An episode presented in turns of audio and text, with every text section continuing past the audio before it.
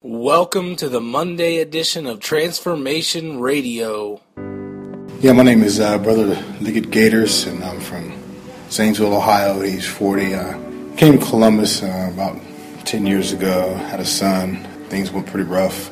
First, grew up in a church home, ended up getting into drugs and recidivation. God had came to me and asked me, you know, where I was at in life, and He introduced me to the refuge. And since I've been here, my life has really changed, man. It's uh, it's a really awesome program, and I'm really uh, interested in continuing on uh, with this ministry, man, to grow in the Lord and be the man that God has called for me to be. May God bless you. And now we turn our attention to today's reading of the New Testament. And we'll be looking into the book of John, chapter 20, verses 1 through 31, where we'll read about confusion.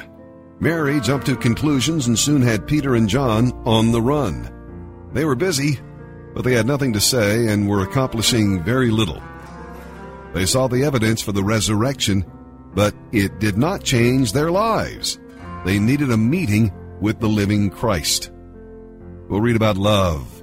Unbelief blinds our eyes to the Lord's presence. See, when He speaks His word to us, faith and love are rekindled. Mary was changed from a mourner to a missionary when she met the living Lord. And then we'll read about peace. Locked doors will not give you peace, nor will they keep out your loving Savior. He comes with a message of peace based on His sacrifice on the cross. And also packed into this passage, we'll read about faith. There is so much here. The Lord tenderly deals with our doubts and unbelief. We today cannot see him or feel his wounds, but we have the Word of God to assure us. When your faith falters, do not ask for signs. Open his Word and let him reassure you. And now let's read the reassuring Word of God here in the New Testament. June 1st, the New Testament. John chapter 20, verses 1 through 31. Early on Sunday morning, while it was still dark, Mary Magdalene came to the tomb and found that the stone had been rolled away from the entrance. She ran and found Simon Peter and the other disciple, the one whom Jesus loved. She said, They have taken the Lord's body out of the tomb, and we don't know where they have put him. Peter and the other disciple started out for the tomb. They were both running, but the other disciple outran Peter and reached the tomb first. He stopped and looked in and saw the linen wrappings lying there, but he didn't go in. Then Simon Peter arrived and went inside. He also noticed the linen wrappings lying there, while the cloth that had covered Jesus' head was folded up and lying apart from the other wrappings. Then the disciple who had reached the tomb first also went in, and he saw and believed. For until then they still hadn't understood the scriptures that said Jesus must rise from the dead. Then they went home. Mary was standing outside the tomb crying, and as she wept, she stopped and looked in. She saw two white-robed angels, one sitting at the head and the other at the foot of the place where the body of Jesus had been lying. Dear woman, why are you crying? the angels asked her. Because they have taken away my Lord, she replied and I don't know where they have put him. She turned to leave and saw someone standing there. It was Jesus, but she didn't recognize him. Dear woman, why are you crying? Jesus asked her. Who are you looking for? Sir, she said, if you have taken him away, tell me where you have put him, and I will go and get him. Mary, Jesus said. She turned to him and cried out, Rabboni, which is Hebrew for teacher. Don't cling to me, Jesus said, for I haven't yet ascended to the Father. But go find my brothers and tell them, I am ascending to my Father and your Father, to my God and your God. Mary Magdalene found the disciples and told them, I have seen the Lord. Then she gave them his message. That Sunday evening, the disciples were meeting behind locked doors because they were afraid of the Jewish leaders. Suddenly Jesus was standing there among them. Peace be with you, he said. As he spoke, he showed them the wounds in his hands and his side. They were filled with joy when they saw the Lord. Again he said, Peace be with you. As the Father has sent me, so I am sending you. Then he breathed on them and said, Receive the Holy Spirit. If you forgive anyone's sins, they are forgiven. If you do not forgive them, they are not forgiven. One of the twelve disciples, Thomas, nicknamed the twin, was not with the others when Jesus came. They told him, We have seen the Lord. But he replied, I won't believe it unless I see the nail wounds in his hands, put my fingers into them, and place my hand into the wound in his side. Eight days later, the disciples were together again, and this time Thomas was with them. The doors were locked, but suddenly, as before, Jesus was standing among them. Peace be with you, he said. Then he said to Thomas, Put your finger here and look at my hands. Put your hand into the wound in my side. Don't be faithless any longer. Believe. My Lord and my God, Thomas exclaimed. Then Jesus told him, You believe because you have seen me. Blessed are those who believe without seeing me. The disciples saw Jesus do many other miraculous signs in addition to the ones recorded in this book. But these are written so that you may continue to believe that Jesus is the Messiah, the Son of God, and that by believing in him, you will have life by the power of his name.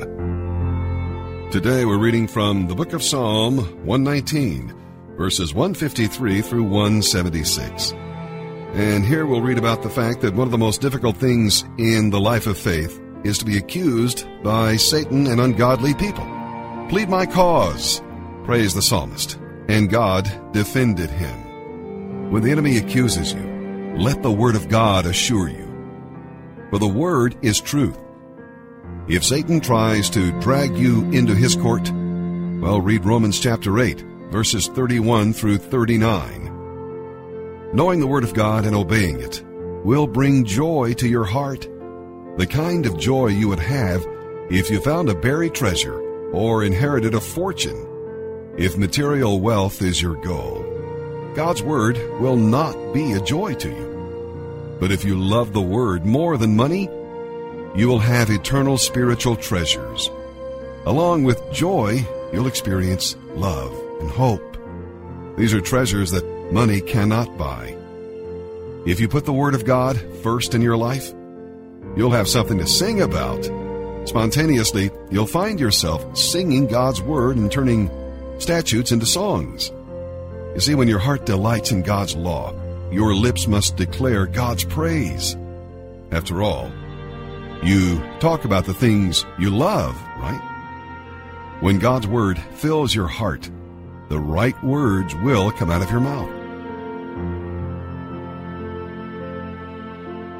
Psalm 119, verses 153 through 176. Resh. Look upon my suffering and rescue me, for I have not forgotten your instructions. Argue my case, take my side, protect my life as you promised. The wicked are far from rescue, for they do not bother with your decrees. Lord, how great is your mercy!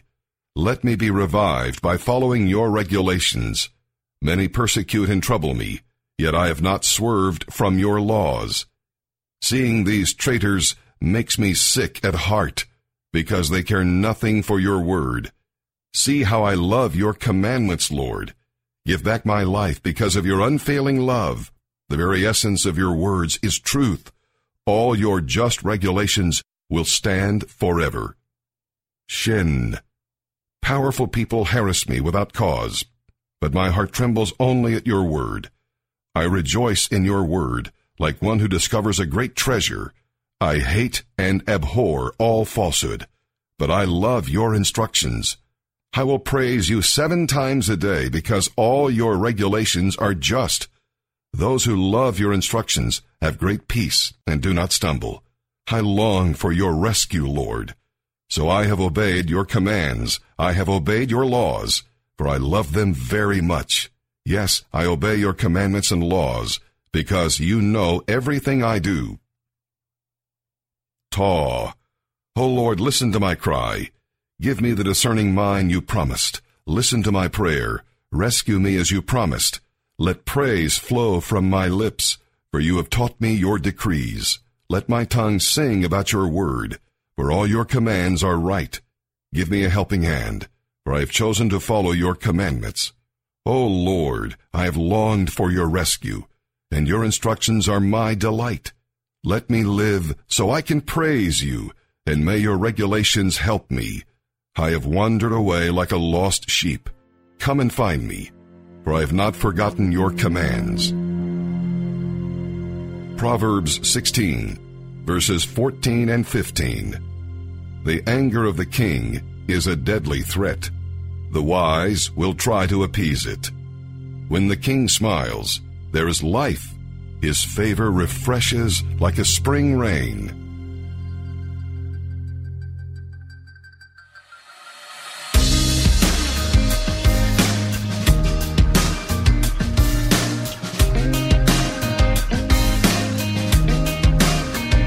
Until you stop breathing, till you stop bleeding, until your heart stops. When it's hard times, when it's long days, and the enemy is right up in your face. When your back's against the ropes, and you're feeling all alone.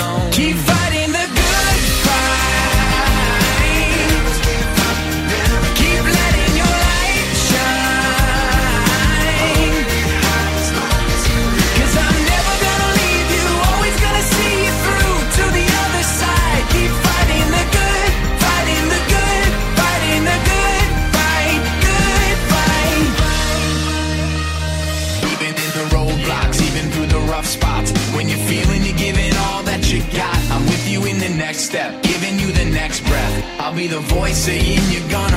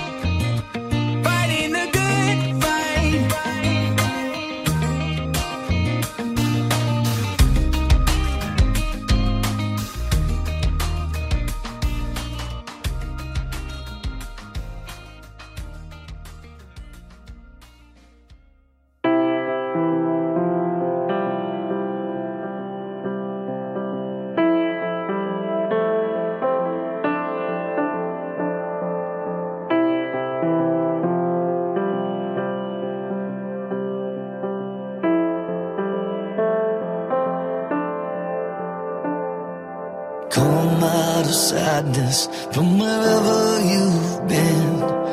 Come broken hearted, let rescue begin. Come find your mercy, oh sinner, come kneel. Earth has no sorrow that heaven can't heal. Earth has no sorrow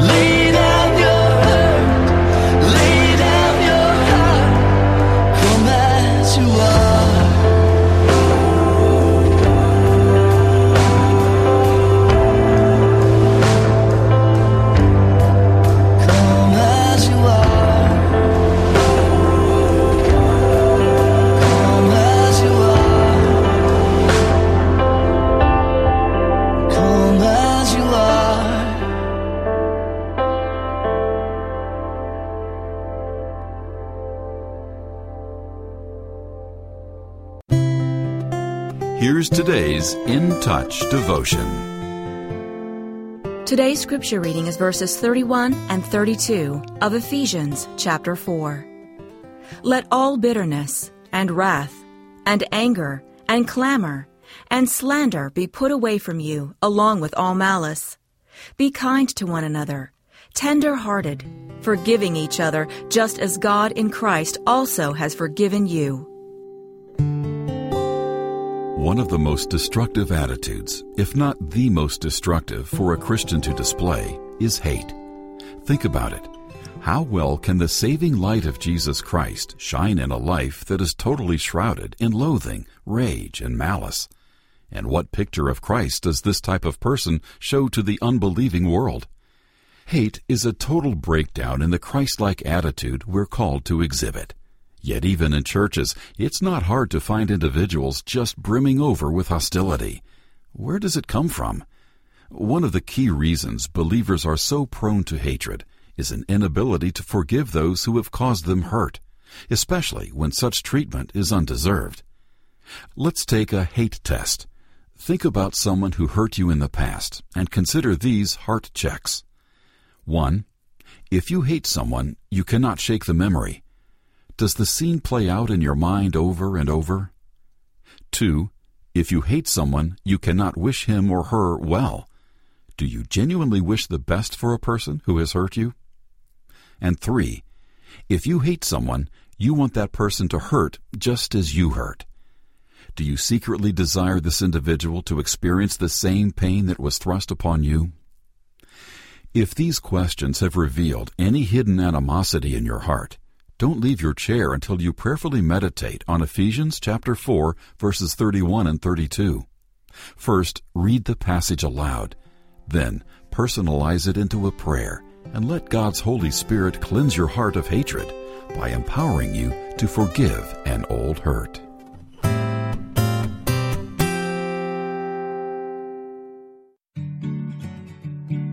When it's coming apart, you had it all.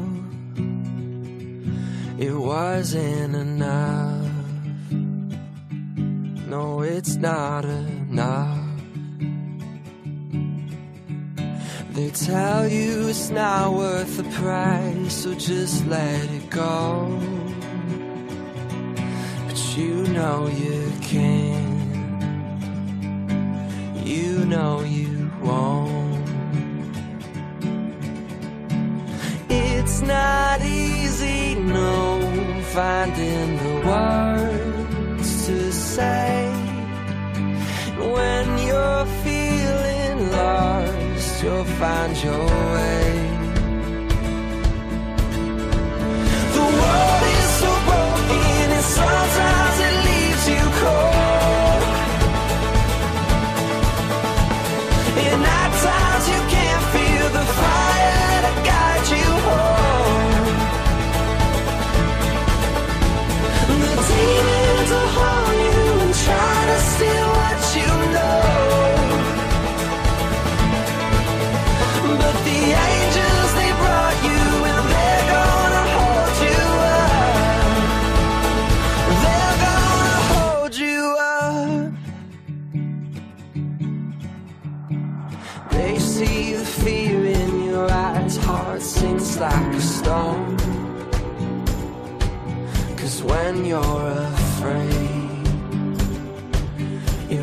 on your soul.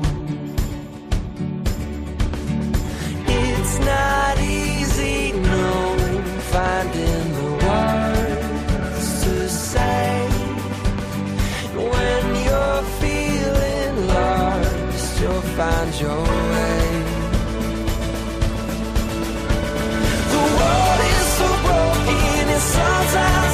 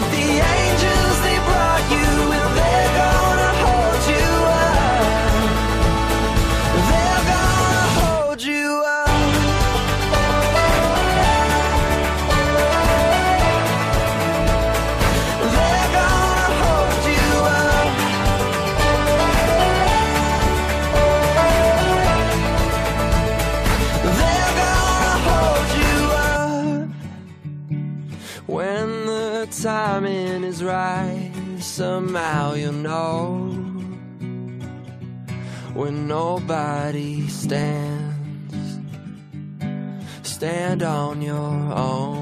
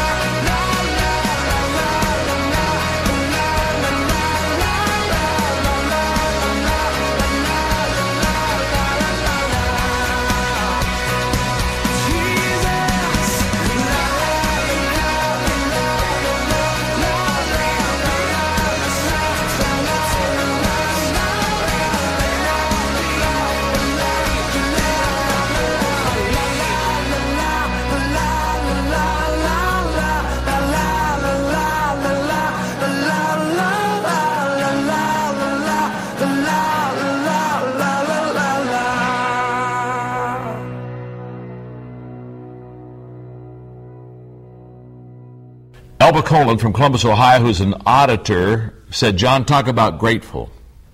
Alba, I grew up in Circleville, Ohio, just 25 miles straight south on Route 23. My wife Margaret grew up in Chillicothe, 20 more miles straight south. I'm a Buckeye. I love the word grateful. It's something that I look for in the lives of people that I'm going to develop relationships with.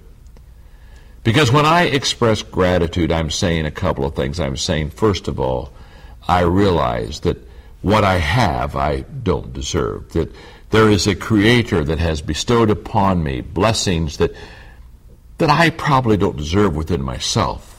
But I want to express my gratitude because it's a wonderful way to also share our indebtedness to others, to God.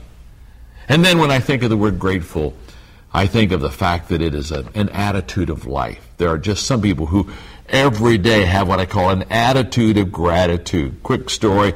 My grandchildren, a few years ago, on Thanksgiving, we decided to do a Thanksgiving program for the family. We had extended family there. Margaret went out, bought Thanksgiving costumes for all the five babies. I dressed them up. We brought them out. We had a little, kind of a little recital that we did. And one of the things the kids learned, and little John, who was at four at that time, he had to say the, the expression, I want to have an attitude of gratitude. And he tried it four or five times. He kept getting confused and finally looked at me and said, Papa, this is hard to have gratitude. And I started laughing and I thought, he doesn't understand what he said, but it really is true. If we're grateful, it's a choice. And I encourage you today, have a choice of gratitude.